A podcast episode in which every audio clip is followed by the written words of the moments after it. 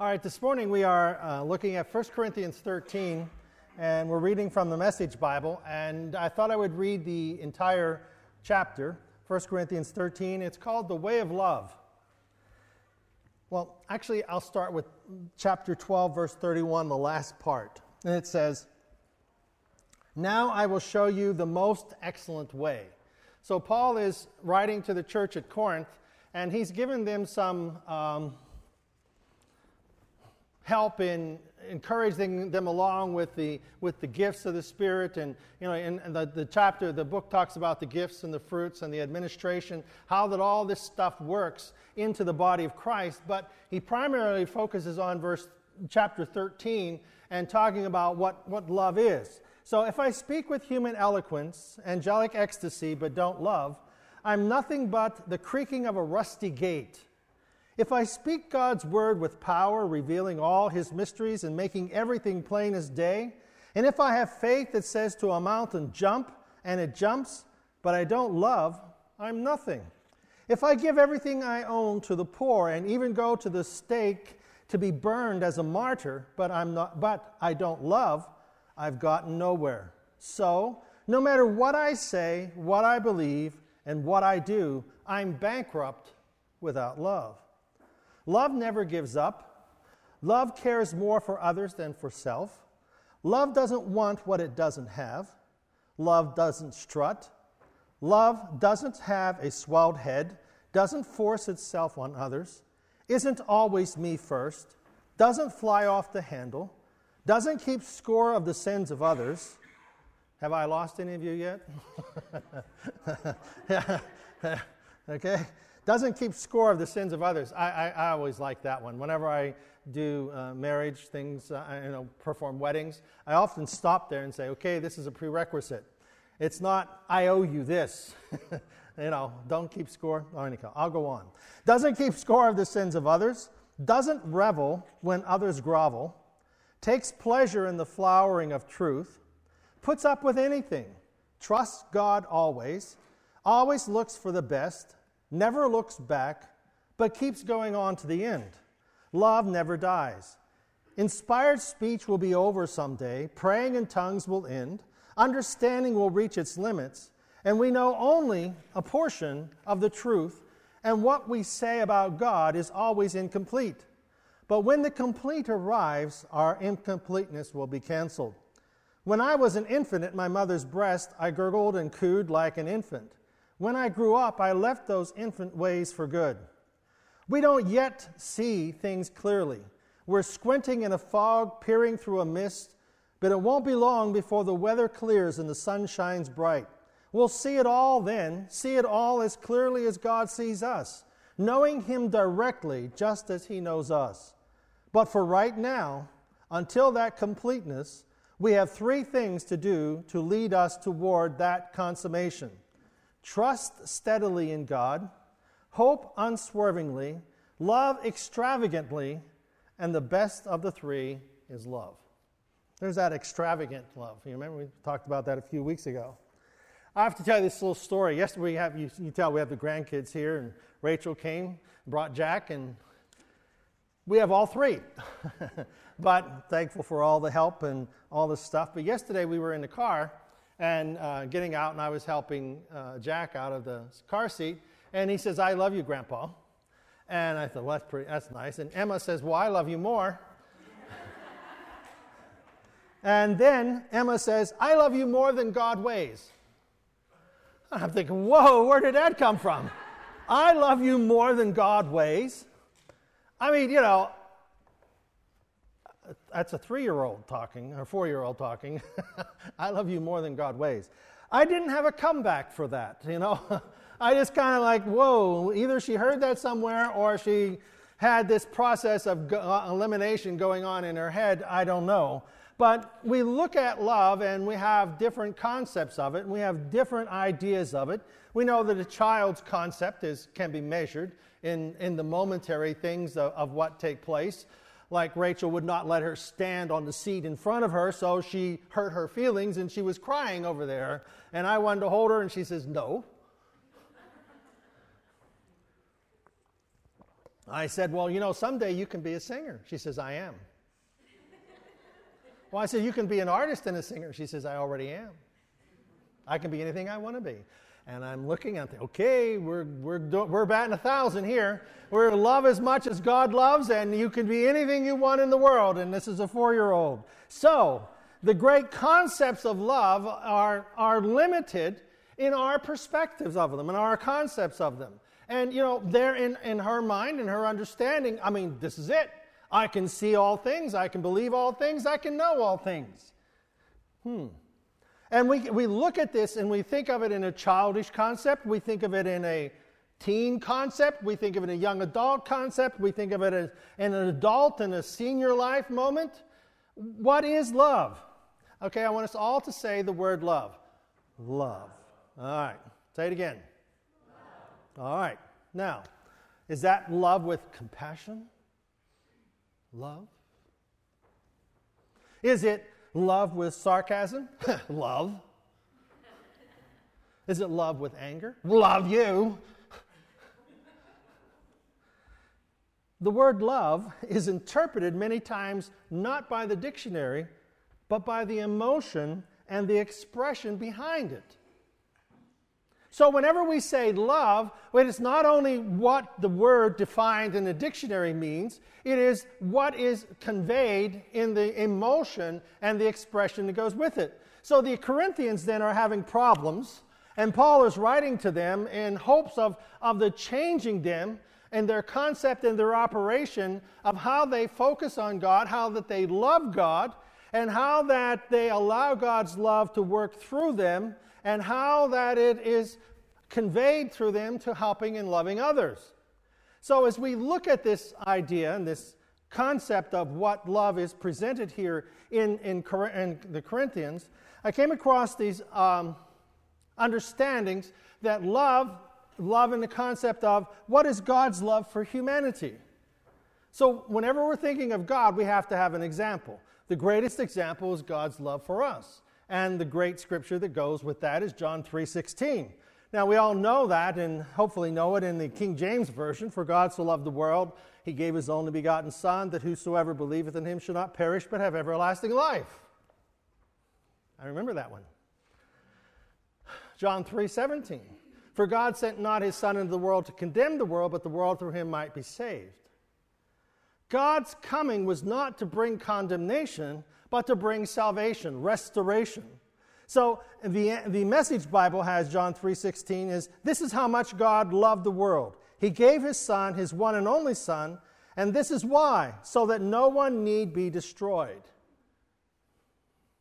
So if God's desire is that we come into a relational experience with, with, with him, that we recognize our faults and our failures and know that they no longer have to influence us or be drug along behind us, and that we believe in Him, that we have this relational experience that changes everything.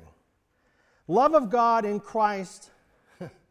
I read this, it says, His enemies could never have taken Jesus if His Father had not given Him. His enemies could never have taken Him if the Father hadn't given him. So, in this counsel of God, Christ is given to be the sacrifice of God for the sins of the world. A, a, the sin that he never committed, he took upon himself so that we no longer take it, we no longer carry it. And here in an unloving world, that an unloving world might know the love of a God who loves them. So, Jesus is the sacrifice of a loving God to an unloving world that an unloving world might know the love of God. Hmm. Greater love hath no one than this, than a man lay down his life for his friends. Hmm. Let's say that word love again. Love. Hmm. Say it again. Greater love has no man than this, than a man lay down his life for his friends. I've told you these things for a purpose that my joy might be your joy and your joy wholly mature. Didn't know that joy was mature. That there is a maturation, there is a mat- maturity, mat- yeah, maturation. There is a maturity that comes with our life in our joy, not happiness. Happiness depends upon happenings. Joy depends upon that which resides within the heart. And so, this is my commandment that you love one another the way that I love you. So, whenever we begin to see about what love is, we begin to see it in the reflection of Jesus Christ and how much He loves us. And this is the very best way to love, to put your life on the line for your friends. Hmm.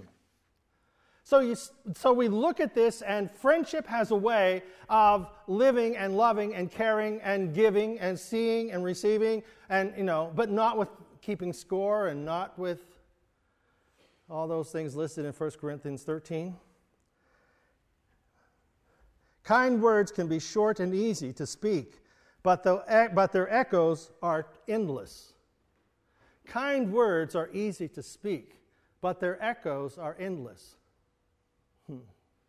You know, whenever we think of someone's love for us, whether it be our mother, our father, or friend, their kindness continues to echo through our lives. Did you ever have someone that was, you know, that you knew really loved you and cared for you? And it's one of those things that we, we take for granted that, you know, people who love us the most, uh, we often take for granted the most until that love is not there. And then, of course, we miss it and then we have this uh, absence. But then, but we also have the echo of that love. I remember um, this is the first Mother's Day that we'll have without my mother. And my mother would always call, Well, how was your sermon today? She asked that every Sunday. But on Mother's Day, it was always, uh, you know, well, what did you say about mothers? You know, she wanted me to, wanted me to know, wanted to know what I said about her. That's what she was asking, you know.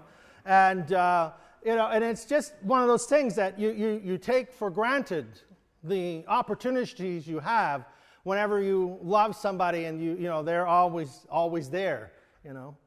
And she's been there my entire life. Imagine that. And, uh, until this last year, whenever she died. But you still have the echoes of her actions, you still have the echoes of her words, you still have those echoes of people's love in your life and the people who loved you.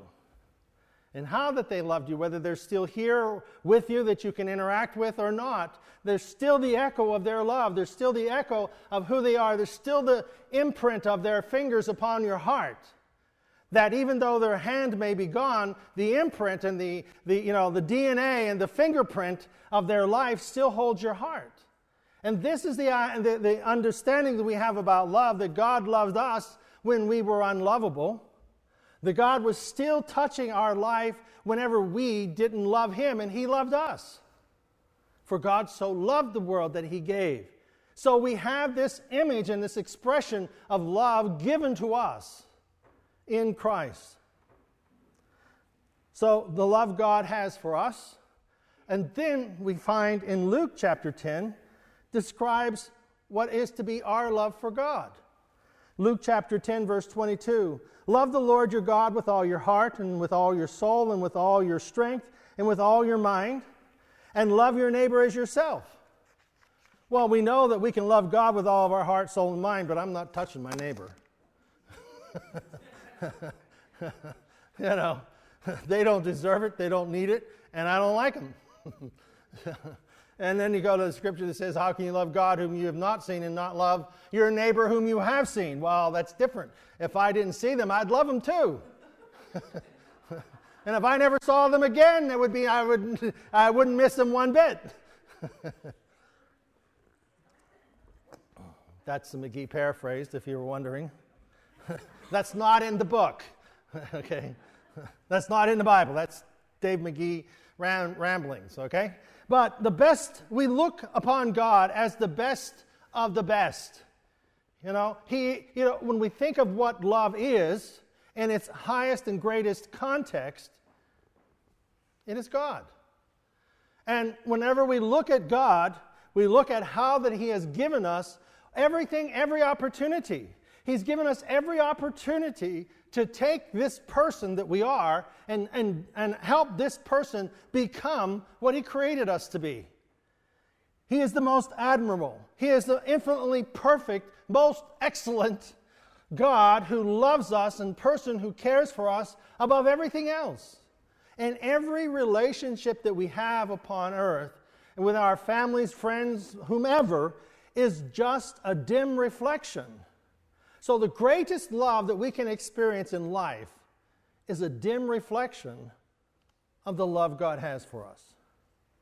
So, our love for God, we, we see God and we have this admiration, we have this gratitude, we have this expectation of how He's going to move in our life. And that's why the scriptures say that we are to praise God in every situation. Like, did you ever thought, think about just praising God? You know, God, I thank you for today. I thank you for the blessings of this day. And, and, and before we even get started, before we even get started with our day, to be thankful to God for the day. And what we're doing is we're setting in motion a gratitude of expectation that God is going to do in and through us through the day that we live. We can get up and say, This is the worst day I'll ever have in my life. And we might be right. But we could maybe change it by saying, This might be the best day of my life, and we see things entirely differently. Hmm. Now I can't see you at all. oh, I see that hand. Barely. I can't see you at all. What did I change? I just took something away. I took away my corrective lenses. Hmm. Looking at life through love, and under, now again, you know, it isn't like the, that old song, you know, don't worry, be happy, you know. It's not that kind of flippant, don't worry, I'm not singing, uh, and you're happy because I'm not. But looking the corrective lenses that with the lens that the corrective lens that we use for looking at life is in the book, in the scriptures, and it's through Christ.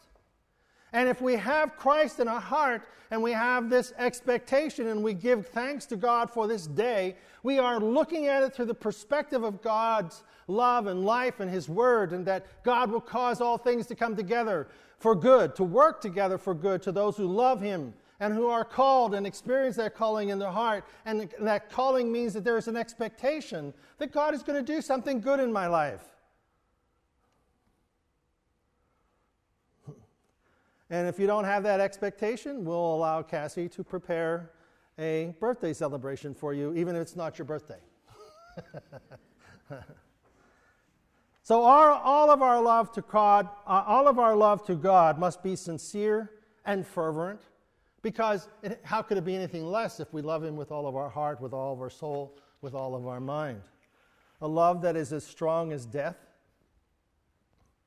A love that is knowledgeable as Christ upon the cross and the passion. A love that we can give account of and reason for. Not reason that He would love me because I am so whatever. Reason for He loved me because of my imperfections and because I am a vessel and I'm a person that He, he died for. so you see, as we think of Mother's Day, as we think of love, this isn't about, okay, mothers, you got to own up under this. it's about Christian, we need to we need to live up to all of this. I am asking you if you, we are this to someone who is in need, and if we are this to a person who, who is in longing and who has, has not experienced the love of God, who has not had this experience of God in their life, and you become the only Bible they ever read, and that you become the only person that reflects to them the image of God. How did you know? You know, if I look back over our life and, you know, on the farm and things, you know, people say, well, you had a hard life. My mother had a hard life because she took care of us that our life was easy. you know, you know, my, I think back of when I was a child. You know, uh, we would have the, we had the cattle and you know cows and milking and feeding and all that. My mom did most of the. She did a lot of the work and every morning.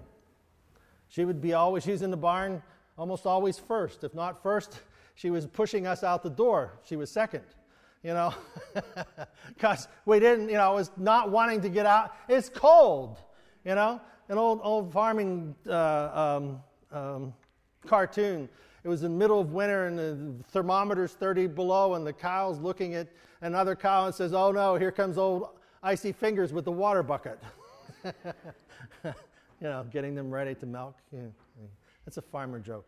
Anyhow, my mother would take care of all of these things, you know, feeding the cattle and taking care of the calves. She always took care of little calves. You know, she loved to take care of calves. And, you know, she always made sure that they had their bottles.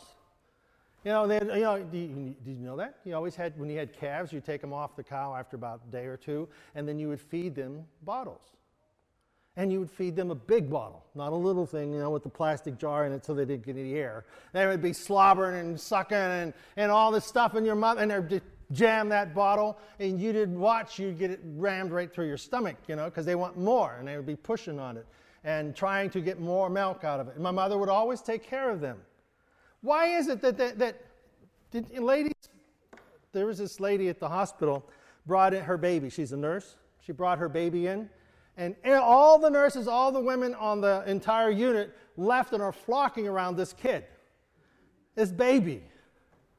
What is it about a baby that mothers just drop everything and go converge on the child, you know? You know? What does this kid do for you? I mean, he can't talk.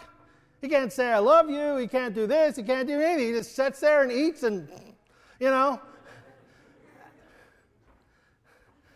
And yet all the mothers are flocking to the, to the child. And, and but isn't, why do you love? It's like you're drawn there.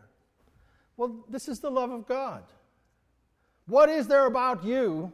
We would say this to ourselves. What is there about me that makes me so special that God would love me? Just as mothers are drawn to a little child and wanting to see, hold, can I hold? What, what's her name? His name? What, you know, oh, that's so cute. You know, looks just like, I did that on the way in. Looks just like, you know. What does that mean? Doesn't mean anything. It means it's a little person but we're drawn to them. And we, we would, well, how would, why would God be drawn to me? Because you're you. Just as mothers are drawn to a child, a baby, God is drawn to each of us. The love of God is revealed in the cross, 1 John 4:10. This is love, not that we love God, but that he loved us. So this idea of love, everybody say love.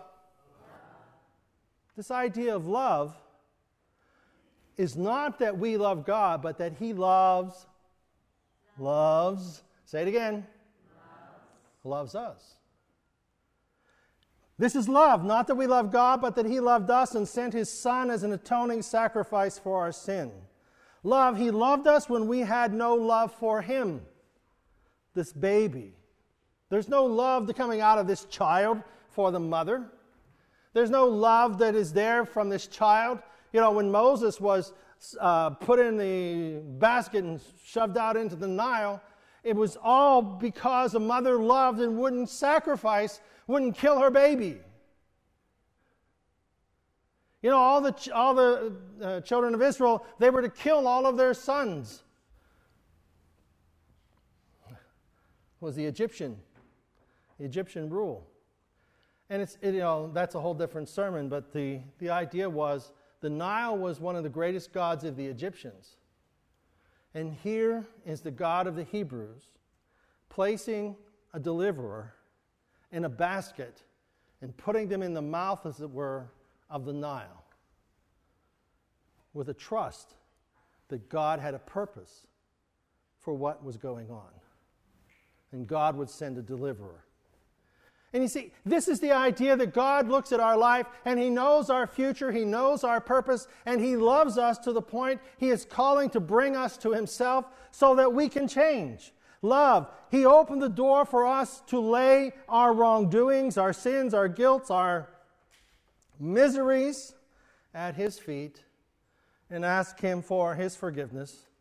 And He loved us and sent His Son as an atoning sacrifice to clean the way to clean away our failures and faults. He loved us.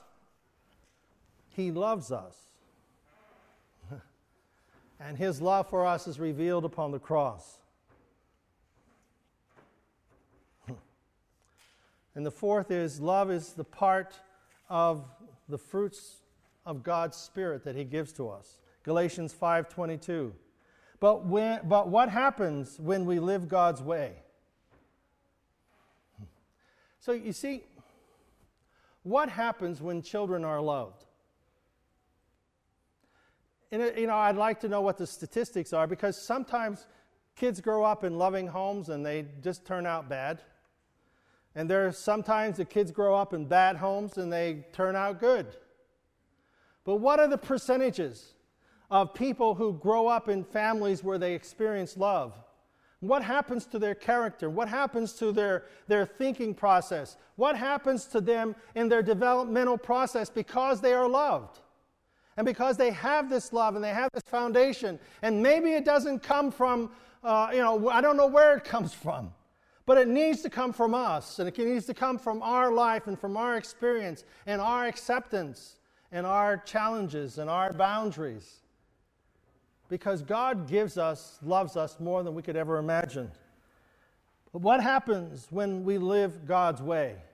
He brings gifts into our lives.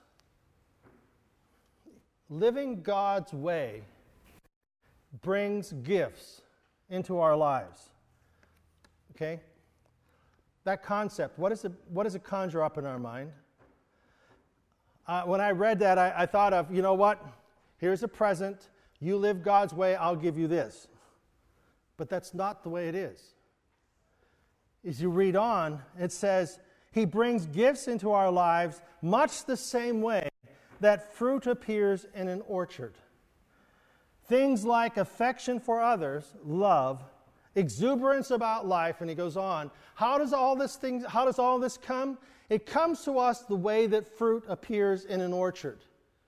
Christ is the vine, we are the branches. The fruit of our lives, the fruit of love, is something that is as natural as apples growing on a tree. It isn't a present that we come and stick under the tree. It is that which comes out of the tree. So, as we live for God, it isn't that somebody's going to come up and give a gift to you and say, Here, this is what you are, and this is, this is the gift I want you to unwrap and put on. This is the gift that is for you to have and work in your life. Here's a brand new car. Yes. Here's a brand new tractor. John Deere. About, you know, yeah, farmer. Anyhow. Here's, all, here's this gift. But you see, that's not the gift that God is giving.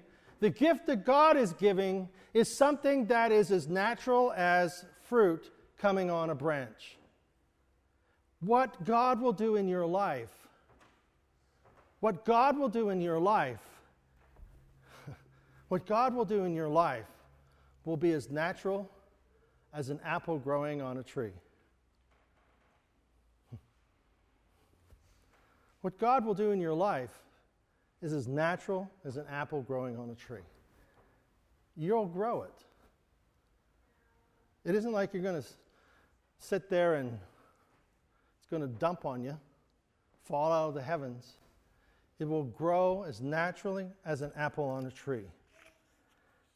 Our new nature, you see, it grows out of our new nature. Our, ne- our new nature runs deep deep into the nature of God. He is the vine, we are the branches. And I think of, remember the, the, the illustration about the sequoia trees, the giant sequoias? Anybody remember that one? I'm going to tell you again, anyhow. remember the giant sequoias? How is it that these thousands and thousands of pounds of weight in these massive trees and their, their massive height, how can they be this way?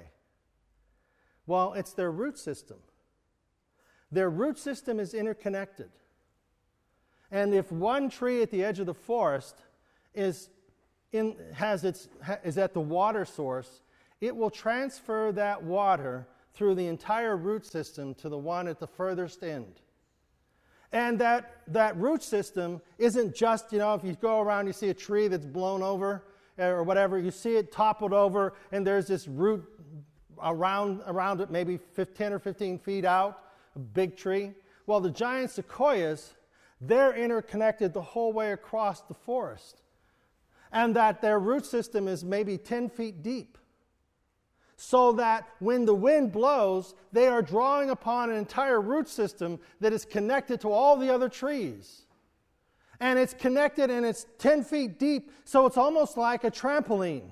That whenever the weight of that tree pushes down, it doesn't drive it through the root system, it, the root system supports it.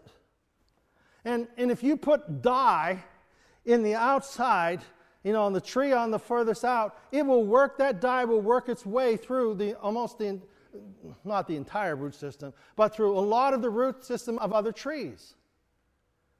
We are the body of Christ. Each one of us has giftings for the entire body. And what you are is a support system and nourishment to other individuals.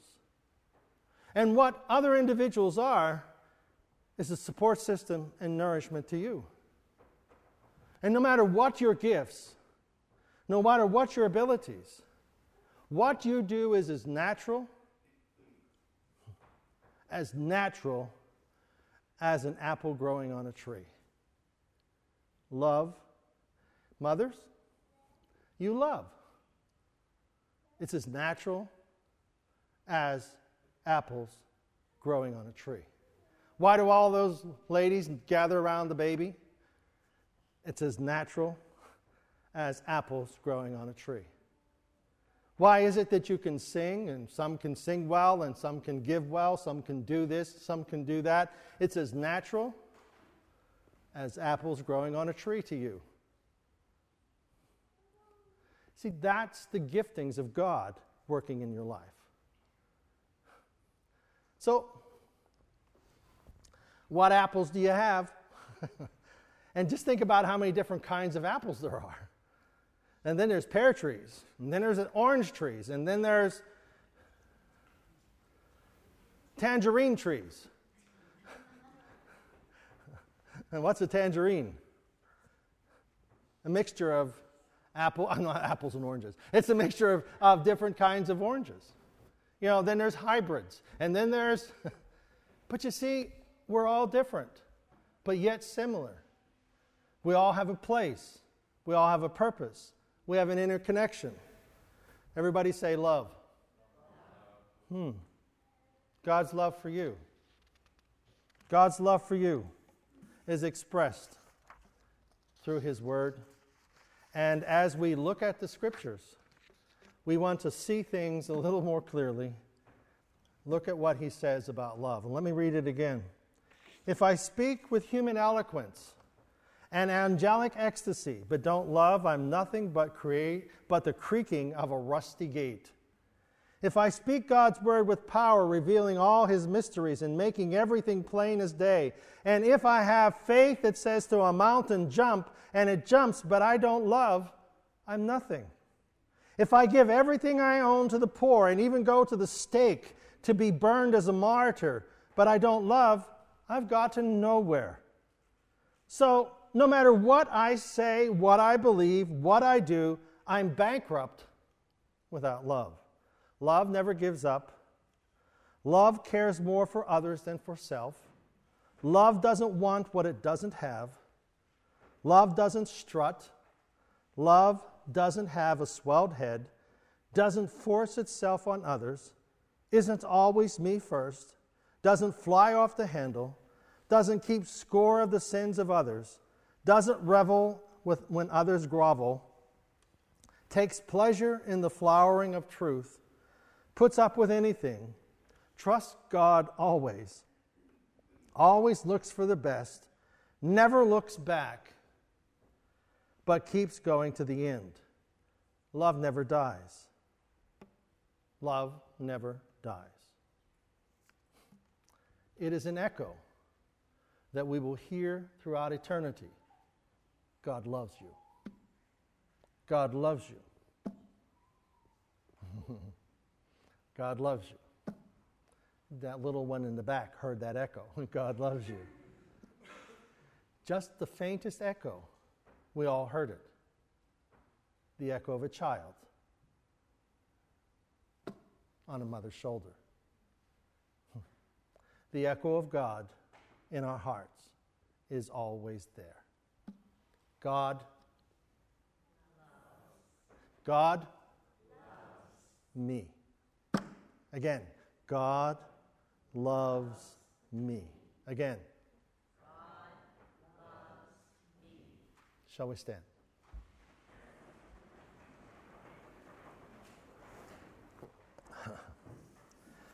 Father, we are grateful to you for your love that speaks to us of life, of forgiveness, speaks to us, Lord, of strength and hope, speaks to us of our future and not our past. A love that sees what we can become, not what we've done wrong. A love that opens doors of opportunity. A love that opens to us life and power and strength grace, and mercy, a love, O God, that will never die.